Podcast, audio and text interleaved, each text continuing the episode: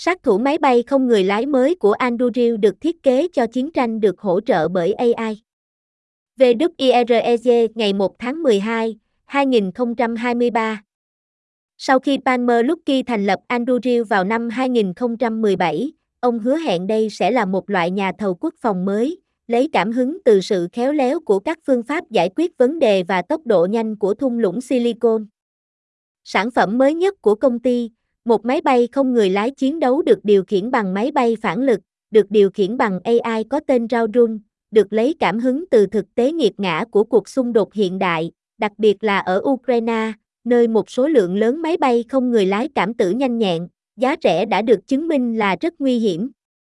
Vấn đề chúng tôi thấy đang nổi lên là mối đe dọa trên không với chi phí rất thấp, số lượng rất cao, ngày càng tinh vi và tiên tiến, Christian Bro, giám đốc chiến lược tại Anduril, nói.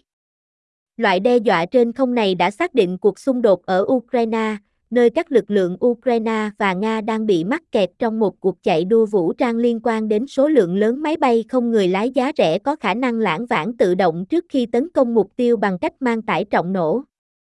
Các hệ thống này, bao gồm Switchback do Mỹ sản xuất, có thể tránh gây nhiễu và phòng thủ mặt đất và có thể cần phải bị bắn hạ bởi máy bay chiến đấu hoặc tên lửa có chi phí sử dụng cao hơn nhiều lần.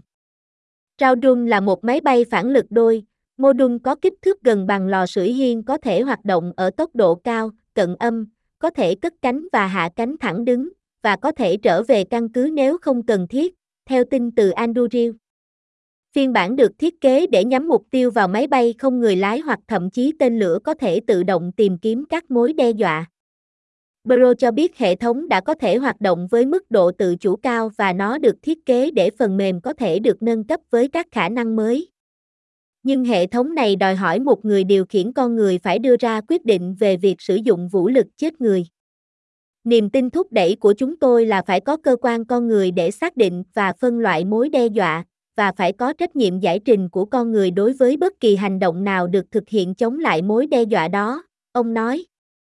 Samuel Bendet, một chuyên gia về việc sử dụng máy bay không người lái quân sự tại Trung tâm An ninh Mỹ mới, một tổ chức tư vấn, cho biết Raudun có thể được sử dụng ở Ukraine để đánh chặn máy bay không người lái Shahed do Iran sản xuất, vốn đã trở thành một cách hiệu quả để các lực lượng Nga nhắm vào các mục tiêu cố định của Ukraine.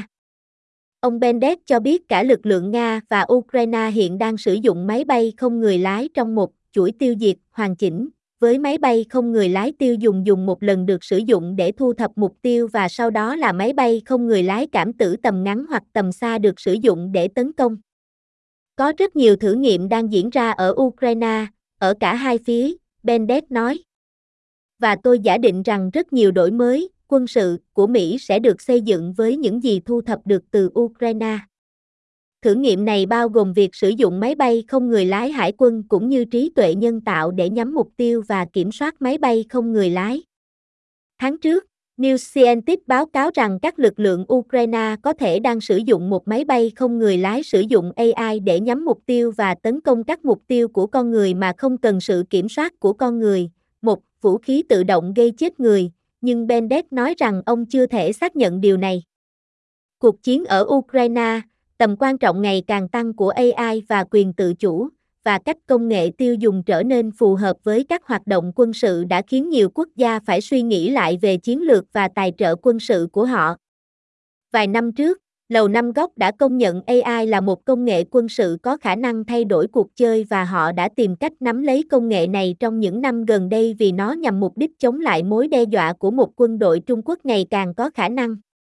Trong nỗ lực né tránh một hệ thống mua sắm ủng hộ các hệ thống đắt tiền và tinh tế phải mất nhiều năm để phát triển, Bộ Quốc phòng Hoa Kỳ đã đưa ra một số sáng kiến nhằm thử nghiệm các hệ thống hỗ trợ AI chi phí thấp, được phát triển nhanh chóng kết hợp công nghệ từ các công ty quốc phòng phi truyền thống.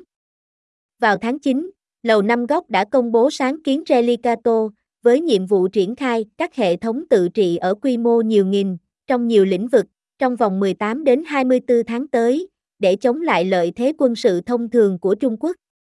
Lầu Năm Góc vẫn chưa chọn được các nhà thầu sẽ tham gia vào chương trình.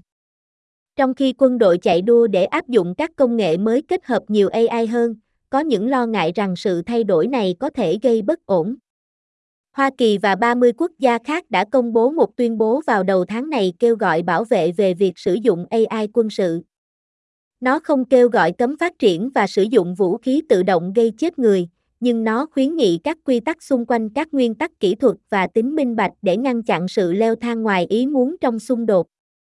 Tương lai của phòng không phải thông minh hơn, giá cả phải chăng hơn và có thể tái sử dụng. Neithugo, Anduril Industries, ngày 1 tháng 12, 2023. Quân đội Mỹ đã bị tấn công đáng kinh ngạc 73 lần trong những tuần gần đây do sự gia tăng các máy bay không người lái sản xuất hàng loạt, chi phí thấp đã mang lại cho đối thủ ưu thế. Thật không may, những người bảo vệ trên không hiện đang phải đối mặt với tình thế tiến thoái lưỡng nan hàng ngày về việc có nên sử dụng các kho dự trữ tên lửa đắt tiền và hạn chế để chống lại các máy bay không người lái giá rẻ mà đối thủ của chúng ta có thể đủ khả năng để mất hay không. Như một báo cáo gần đây của CC lưu ý, toàn bộ lực lượng chung bây giờ phải tìm kiếm các máy bay không người lái cỡ vừa và nhỏ nói riêng, hoạt động giữa các đường nối của hệ thống phòng không chồng chéo. Và ở một mức độ đáng kinh ngạc, họ đã hoàn toàn bẻ công đường công chi phí khỏi những người bảo vệ, với các tên lửa giá cao thường là lựa chọn duy nhất để bảo vệ chống lại những máy bay không người lái tiêu hao này. Trong khi đó, thời đại sắp tới của các cuộc tấn công bằng máy bay không người lái và tên lửa phối hợp phức tạp cho thấy những thách thức ngày nay sẽ chỉ trở nên rõ rệt hơn trong những năm tới. Khi chúng ta chuẩn bị cho các mối đe dọa trong tương lai sẽ nhiều hơn và di chuyển nhanh hơn những gì người bảo vệ có thể quản lý, chúng ta phải hình dung ra các lựa chọn hiệu quả và giá cả phải chăng hơn so với cách tiếp cận hiện tại của chúng ta là sử dụng các phát bắn tên lửa trị giá hàng triệu đô la chống lại máy bay không người lái trị giá vài nghìn đô la. Chúng ta có thể không bao giờ đạt được sự ngang bằng chi phí chính xác với các mối đe dọa, nhưng giải pháp cơ bản nằm ở việc giảm chi phí cho mỗi lần đánh chặn. Nâng cấp từng phần của các hiệu ứng thông thường để cải thiện cận biên sẽ không làm được điều đó. Chúng ta phải xây dựng các hiệu ứng có thiết kế tương tự như máy bay không người lái mà chúng phải đánh bại, thông minh hơn với phần mềm, giá cả phải chăng hơn và ngày càng có thể tái sử dụng. Thời gian là điều cốt yếu khi máy bay không người lái hoặc tên lửa nhanh nhẹn bay tới. Đối thủ chỉ cần gặp may mắn một lần, trong khi lực lượng phòng không phải luôn cảnh giác 24 giờ một ngày để phát hiện, theo dõi, xác định và đánh bại các mối đe dọa trong vòng vài phút, tốt nhất. Trong trường hợp các mối đe dọa từ máy bay không người lái được xác nhận, lực lượng phòng thủ chủ yếu dựa vào vũ khí tầm gần và tên lửa giá cao để chống lại chúng.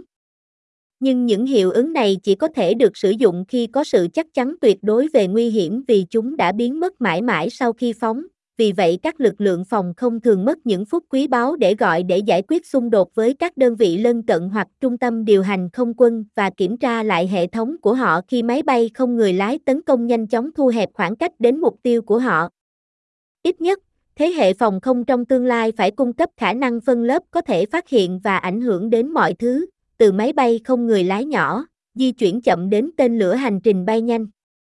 Nhưng quan trọng hơn, phòng không cần khả năng phóng các hiệu ứng chi phí thấp khi phát hiện ban đầu các mối đe dọa để cung cấp cho các chỉ huy nhiều thời gian, không gian và dữ liệu tốt hơn để ưu tiên những mối đe dọa nào cần đánh bại. Nói cách khác, chúng ta phải đẩy ra ranh giới kịch tính cho những người bảo vệ có khả năng nhảy vọt qua mối đe dọa của ngày hôm nay đến nơi mối đe dọa của ngày mai. Giống như các phi công hải quân bay trước các tàu sân bay để dọn sạch các mối đe dọa trên không và các phi công không quân cảnh giác sẵn sàng tranh giành máy bay phản lực về phía các đối thủ tiềm năng, các nhà phòng không cũng có thể tranh giành các hiệu ứng của riêng họ. Tên lửa và các khả năng đánh bại thông thường khác sẽ tiếp tục đóng một vai trò quan trọng trong việc chống lại các mối đe dọa cao cấp nhưng tiềm năng thay đổi cuộc chơi của các máy bay đánh chặn có thể tái sử dụng và giá cả phải chăng hơn có thể cung cấp cho người bảo vệ khả năng, tương tự như máy bay chiến đấu, cho phép họ lãng vãng và dọn sạch không phận, ngăn chặn và tiêu diệt tất cả các loại mối đe dọa, và, nếu không cần thiết cho các phát hiện hóa ra vô hại, khả năng phục hồi hiệu ứng một cách an toàn để tiếp nhiên liệu và tái sử dụng. Khả năng phục hồi là một bước tiến hóa đặc biệt quan trọng trong việc cung cấp một giải pháp như vậy và câu chuyện của SpaceX minh họa lý do, cách đây không lâu, từ đầu những năm 2000 cho đến khoảng năm 2014, Mỹ phụ thuộc vào Nga để cung cấp động cơ tên lửa để phóng vệ tinh vào không gian. nhưng tên lửa có thể tái sử dụng và mô hình kinh doanh đột phá của SpaceX đã giúp kích hoạt một ngành công nghiệp năng động và cạnh tranh, không chỉ giảm chi phí tiếp cận không gian mà còn biến Hoa Kỳ thành một nhà lãnh đạo thế giới về dịch vụ phóng thương mại. Trên thực tế, chúng ta đã vượt xa đáng kể tốc độ tăng trưởng của Trung Quốc về các vụ phóng không gian và vệ tinh kể từ năm 2018, như Thứ trưởng Quốc phòng các Len Hít gần đây đã chỉ ra. Vì vậy, cuộc chạy đua không gian bây giờ là một cuộc trượt đuổi không gian. Và khi Bộ Quốc phòng đầu tư nhiều hơn nữa, vị trí dẫn đầu của Mỹ sẽ chỉ tăng lên, bà nói. Đầu tư vào việc phát triển tên lửa có khả năng được sử dụng lặp đi lặp lại với số lượng lớn là động lực chính của đường cong chi phí đi xuống này. Và logic tương tự này có thể và nên được áp dụng cho phòng không, nơi ngành công nghiệp có thể đổi mới để giảm đáng kể chi phí cho mỗi lần đánh chặn và do đó, tiết kiệm mạng sống, tiết kiệm tiền và cung cấp cho các chiến binh giải pháp hợp lý hơn cần thiết để đối phó với các đối thủ quyết tâm. Chúng ta phải không ngừng đẩy đường công chi phí cho các lực lượng phòng không xuống thấp đồng thời cải thiện khả năng đánh bại các loại khác nhau và số lượng lớn máy bay không người lái và tên lửa hành trình tấn công cùng một lúc. Tuy nhiên, chúng ta cũng phải thừa nhận rằng ngay cả những hệ thống thế hệ tiếp theo này cũng sẽ bị đe dọa bởi các biện pháp đối phó mà đối thủ chắc chắn sẽ phát triển. Chuẩn bị cho tương lai này đòi hỏi phải nắm bắt các tiêu chuẩn mở và mô đun cho phép cập nhật kịp thời, xây dựng để tích hợp các hiệu ứng và cảm biến mới với các hệ thống kế thừa hiện có và liên tục điều chỉnh các giải pháp của chúng tôi để luôn giữ cho các chiến binh Mỹ và đồng minh đi trước vài bước. Anduril Industries là một công ty công nghệ quốc phòng với sứ mệnh chuyển đổi khả năng quân sự của Mỹ và đồng minh bằng công nghệ tiên tiến. Bằng cách đưa chuyên môn, công nghệ và mô hình kinh doanh của các công ty sáng tạo nhất thế kỷ 21 vào ngành công nghiệp quốc phòng, Anduril đang thay đổi cách các hệ thống quân sự được thiết kế, xây dựng và bán.